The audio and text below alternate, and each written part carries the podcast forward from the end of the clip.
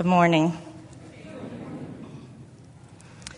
When my mother was three years old, her grandfather and aunt were killed when a train hit their car. This was in the early 1920s in rural Ohio.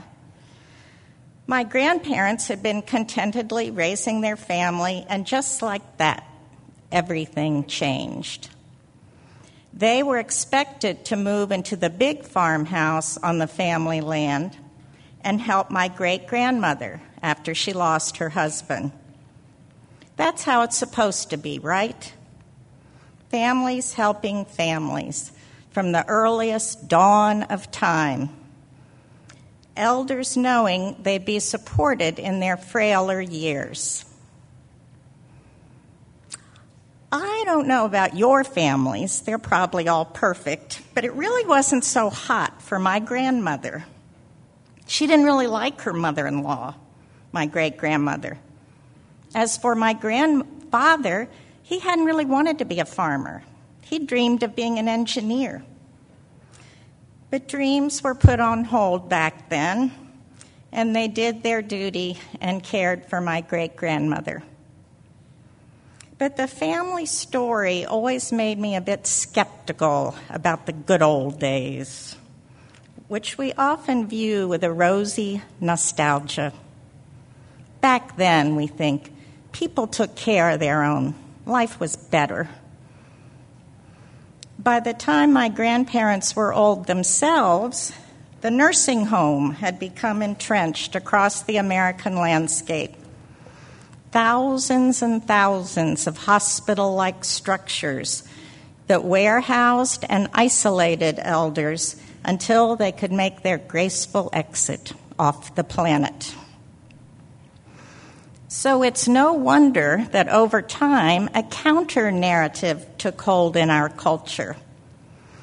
We went from let's take care of our own to what I think of as the John Wayne approach to growing old going it alone. This is expressed in all sorts of ways. I don't want to impose. I don't want to be a burden. I'm not moving.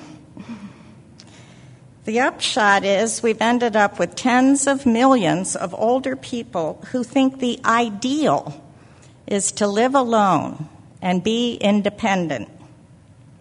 Why, she's still 98 and still lives on her own, people say with both admiration and worry. She just refuses to give up her house. Many of us are familiar with this story from our own families. In his book on senior co housing, Charles Durrett wrote about his own mother and how her insistence on going it alone led to unhappy consequences. She was determined to live out her days on her own terms, he writes, telling herself that she was in complete control. Nobody was going to tell her what to do and how to live. Ten years later, she spent her last chapter in an institutional nursing home where he wrote, She has no choice but to live according to the whims and timetables set by the staff. She lives alone among strangers, her chance to make a deliberate and realistic choice as to how and where she would live out her last years long since past. What can seem like stubborn foolishness of some elders is often rooted in denial. Denial that anything truly awful could actually happen to us. I've learned that denial is not our friend.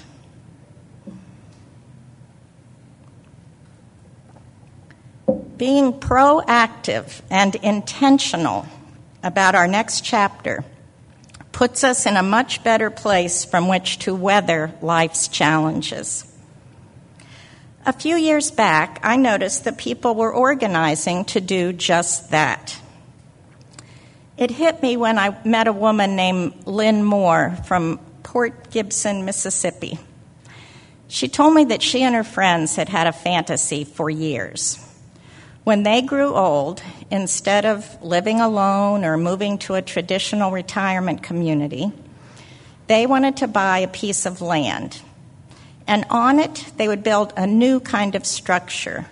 She imagined it round, and each would have their own apartment within this, and in the center would be a common area where, as they grew older and needed more help, they could hire folks to help maybe with cooking, cleaning, even personal care. That would be a way of taking care of each other, she told me, but still have privacy. Conversations like this one are taking place all over the country as my generation of baby boomers realizes that middle age is quickly receding in the rearview mirror. And then what? We're starting to ask. Then what? That question often arises as we struggle to assist our parents, now very old, as they lose mobility, lose memory, lose independence. We see them, and it can be troubling, even terrifying, to imagine ourselves in their shoes. Can it really be that in the blink of an eye, we will be the ones our own children fret about? Will we face the same choices as our parents? Choices that many of us find very limited. But rather than go straight to denial, many people in my generation, and some who are older, are reimagining how they want to live their next chapter. They're realizing that there might be alternatives to living alone or moving in with their kids or moving to a traditional retirement community or worse. People are saying, maybe I can take charge of my future and be intentional and create a way to live that could truly make me happy. So, what are people coming up with? It's quite remarkable the variety of options and this is not a complete list. There are trailer park cooperatives from New Hampshire to Oregon, and apartment cooperatives in New York City. There is co housing, both multi generational and senior. There's the village model. There are NORCs, naturally occurring retirement communities. There's something called the Community Without Walls in Princeton, where people have formed friendship networks. There are senior artist colonies designed for aging actors, violinists, and painters. There are communities of older gays and lesbians, and retired union postal workers, and Unitarians, and Zen Buddhists in Texas, there's even a community of aging RV lifers. People who are too frail or sick to hit the road, but they can't give up their Winnebago. And they've circled the wagon, so to speak, forming a loose knit assisted living community to support each other. Where Ross and I are actually going there next week on my book tour. They're our best friends deciding to move in together there are total strangers sharing houses. And of course, there are still families figuring out how to be together and help each other, perhaps in ways more reciprocal than the way my grandparents did it. Just as in my previous book, in which I told the story of people seeking to transform nursing homes, I realized that these pioneering efforts to age in community, that this was a story worth telling. And that became the seed of my new book. What I came to believe is that all these models for living are rooted in two fundamental values. On the one hand, autonomy and independence. On the other hand, close relationships and community what some aging advocates call interdependence. Interdependence, they suggest, should be our beacon as we grow old, not independence. The more I delved into top, this topic, the more I began to view it as evidence of ethical culture, alive and well. The founder of ethical culture, Felix Adler, spoke of what he called the ethical manifold. He wrote, The ideal is a community of uniquely differentiated individuals. The communities I write about seek to do that in their own way. They honor each other's worth and individual uniqueness by giving each other space and privacy and boundaries. And they do this amid a network of close relationships. Unlike the ideal of many religions, which sees perfection in an afterlife, our ideal is one we can pursue right here, right now. Moreover, living with interdependence is actually good for our health. And I don't just mean emotional health. It turns out that the John Wayne approach may be bad for us. A growing body of research finds that loneliness and isolation can actually be deadly. Studies have found that loneliness negatively affects our stress ho- hormones, our blood pressure, levels of inflammation, our immune systems in general. At the same time, research finds that health that there are real health benefits to having a strong social network. A few years ago, there was a meta analysis done where they look at the results of a whole bunch of studies and distill the main findings. It found that the influence of social connection on our mortality, on how long we live, was surprisingly strong. Comparable to the effects of smoking, and even more important than exercise and obesity. In fact, Wendell Berry, the writer, wrote that community is the smallest unit of health, and that to speak of the health of an isolated individual is a contradiction in terms. So, at least as important as jogging or eating kale is our need for friendship and purpose in life. Might be happy to hear that. One model that I write about that seeks to provide a strong sense of community that you may have heard about is the village, a neighbors helping neighbors model. It's a membership organization, each village, and they're popping up around the country. In fact, we have someone today who's active in the Silver Spring Village. It's a very simple concept. It connects older people to each other and to resources that might help them in their community. So far, there's 125 villages up and running, and another 100 getting formed in 40 some states. And the DC area is a hotbed of villages, including a new one in this very neighborhood where WES is. Some villages, like the original one in Boston's Beacon Hill neighborhood, a very prosperous neighborhood, describe themselves as concierge services.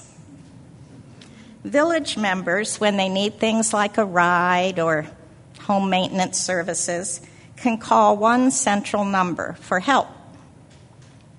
When I ask villages what kind of requests they get from their members, it can be anything. I visited Capitol Hill Village, which is one of the most successful in the nation. While I was there, a member called who wanted someone to come house sit because she couldn't be home during the time a delivery was going to be made. This village has a pool of hundreds of volunteers they could count, call on. Gail Kohn, who was then the director, tried first to ask the older member themselves rather than the younger volunteers. The reason, she said, is that she sees the village not as a concierge service, but as a community. She sees it as a way to create purpose and meaning in members' lives. And it turns out Felix Adler has something to tell us about that, too. The greatest disease in modern society, he wrote, is lack of purpose. Lack of purpose. I would add that's especially true in our culture as we grow old. Many of us lack meaningful ways to grow, to contribute, to have purpose. But at Capitol Hill Village, this is foundational. So, when Gail Kohn needed to find a volunteer to house sit, whom did she call? She called a member who is badly disabled, who can't drive, who has a hard time walking, and asked him to help. He was delighted to. That, of course, meant that she had to find another volunteer to give this volunteer a ride. But it didn't matter. It wasn't about efficiency, it was about community and having purpose. Village members request all sorts of things learning how to use their home computers, helping install a new belt in an old vacuum cleaner, picking up fried chicken when it's on sale at Harris Teeter's. One of the funniest was a request from a lady whose cat had to go on Metamucil for a few days. She, and I mean here the lady, not the cat, didn't want to buy a whole jar of Metamucil. And she called the village to see if anyone could give her a small amount, which they did. Another 100 year old woman had a hankering for a slice of pizza, and of course, she couldn't eat a whole one. So the next day, the staff of the village ordered a pizza and took her a couple of slices.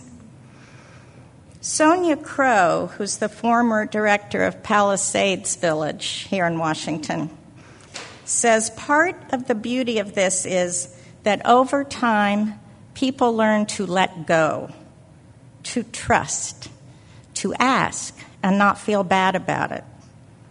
She said there are pockets of real grace with this village. Pockets of real grace. One thing Sonia did was connect elders with young people in the community.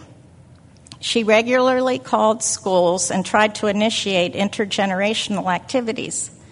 And she found a school nearby where the principal thought it would be great for the four year olds to get to know an older person in their community.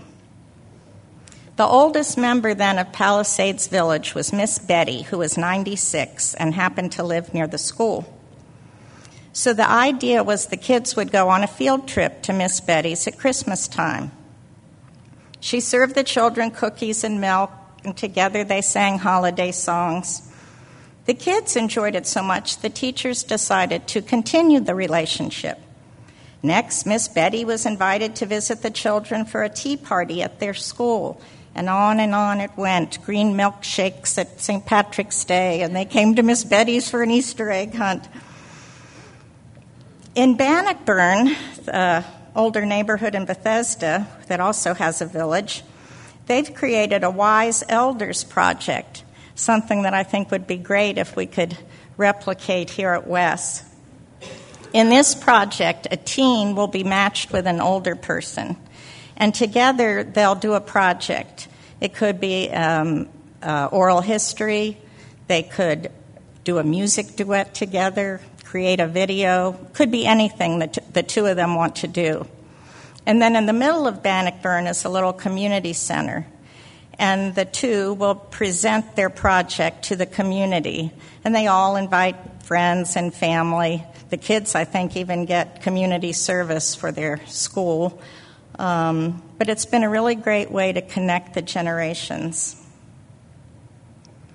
I want to talk about a couple of other models that people here in our WES community are part of. One is co housing. We have several members who live in either Takoma Village or Eastern Village co housing. Co housing, if you don't know, is an intentional community. designed architecturally and organizationally from the ground up to foster relationship. They have lots of large common spaces. So, for example, once a week, people can all eat together in a common dining room, or there'll be a, lo- a big den where 15 or 20 people might watch a movie together. Anne Zabaldo, who lives in Takoma Village and is very active in the national co housing movement, told me she thinks why she thinks this model is growing. On a deeper level, across the board, there's a yearning for connectedness, she said. A yearning for connectedness. What could be more ethical culture ish than that? One of the residents I interviewed at ElderSpirit, which is a senior co housing community in southwestern Virginia, started by a former nun, told me why she was glad she had moved there. You have neighbors wanting to live in an intentional community who want to participate in common meals, who have concern for the environment, and who have an interest in late life spirituality you can usually find someone to visit with. It's a proactive way to plan for older, more frail years so that a community of friendship can be built for as long as possible. I also write about Greenbelt, Maryland, which is considered a NORC, a naturally occurring retirement community. I don't know if you've all been to Greenbelt, but it has an unusual history, having been the first federally owned planned community in the nation in 1937. It was viewed as a social experiment, created both to provide affordable housing to low income people and to foster a sense of community. The town's physical layout fosters neighborliness and civic participation. In the 1950s, it converted from federal ownership to cooperative housing, and today the town's a National Historic Landmark. People still take pride in their close knit progressive culture. The high school is named Eleanor Roosevelt, and one of the few places to get a bite to eat is the New Deal Cafe. Greenbelt has developed a whole raft of programs and services that allow older people to remain there in their own homes, hopefully throughout their lives. One piece of this is a volunteer bank, which, like the village, nurtures a neighbors helping neighbors philosophy, primarily aimed at helping older people stay there. Some 200 volunteers provide services to each other and 70% of these volunteers, of course, are older people themselves. Again, giving people a simple, natural way they can contribute. Tom White, who is an older resident there, compares Greenbelt to a large developer built retirement community that's actually quite famous that he visited in Florida. There, he said practically everybody had a golf cart and there would be a huge competition for how snazzy your golf cart could be. Every night there'd be happy hour, or karaoke, or some festivity. The people there were really living it up. But, he said, to me it was kind of sterile. It's a beautiful place and has a lot of activities, but it was like make believe. I'd pick Greenbelt over that any day, he said. What he meant, I think, was that Greenbelt was a genuine a community, a place where real relationships can flourish and opportunities are all around you to give back. One other example I want to briefly mention is house sharing, which is suddenly in the news quite a bit. Our own Lindsay Luke, who's here today, is an example of close friends moving in together. Lindsay and her housemate Sandy talked to me about their living situation and how they successfully negotiated all the little minefields that can blow up in your face when you live together. We are all human, after all. Lindsay told me, I feel more sure about the close connection in this relationship. We reassure each other that problems are not a threat to our friendship. And Sandy shared that even though living together was sometimes hard, the benefits made it well worth it. Safety, companionship, help, friendship. It's enjoyable, she said. This one is hard to talk about, but Lindsay brings something to my life that I need, even though it's hard for me. She said, I'm a low energy introvert. I feel I need her presence to keep from being a lonely and alone old woman. What I find so heartening in the words of the people I interviewed was the echo of what we believe here at WES. It renews my faith that people will gravitate toward ethical culture because what we believe is rooted in our own best interests. We believe in supporting each other through the stages of life, and that each person has worth and gifts to contribute. We believe in nurturing the spirit of creativity that dwells within all of us. And most of all, we believe in the transcendent power of relationship and community. Whether we find that connectedness in our neighborhoods, with our friends and family, or here at WES, we need it just as much when we're old as any other time, or perhaps especially when we are old. As I write at the end of my book, aging in community doesn't begin when we turn a particular age 60, 80. It begins right now, whatever our age, forming relationships, lending a hand sharing a laugh, knowing you're there for each other. It matters not what form or structure our communities take, or if they have no structure at all. The point is to have a community, a circle of caring made of family, friends, and neighbors who will be there for the long haul as best they can as we live our final chapter. Thank you very much.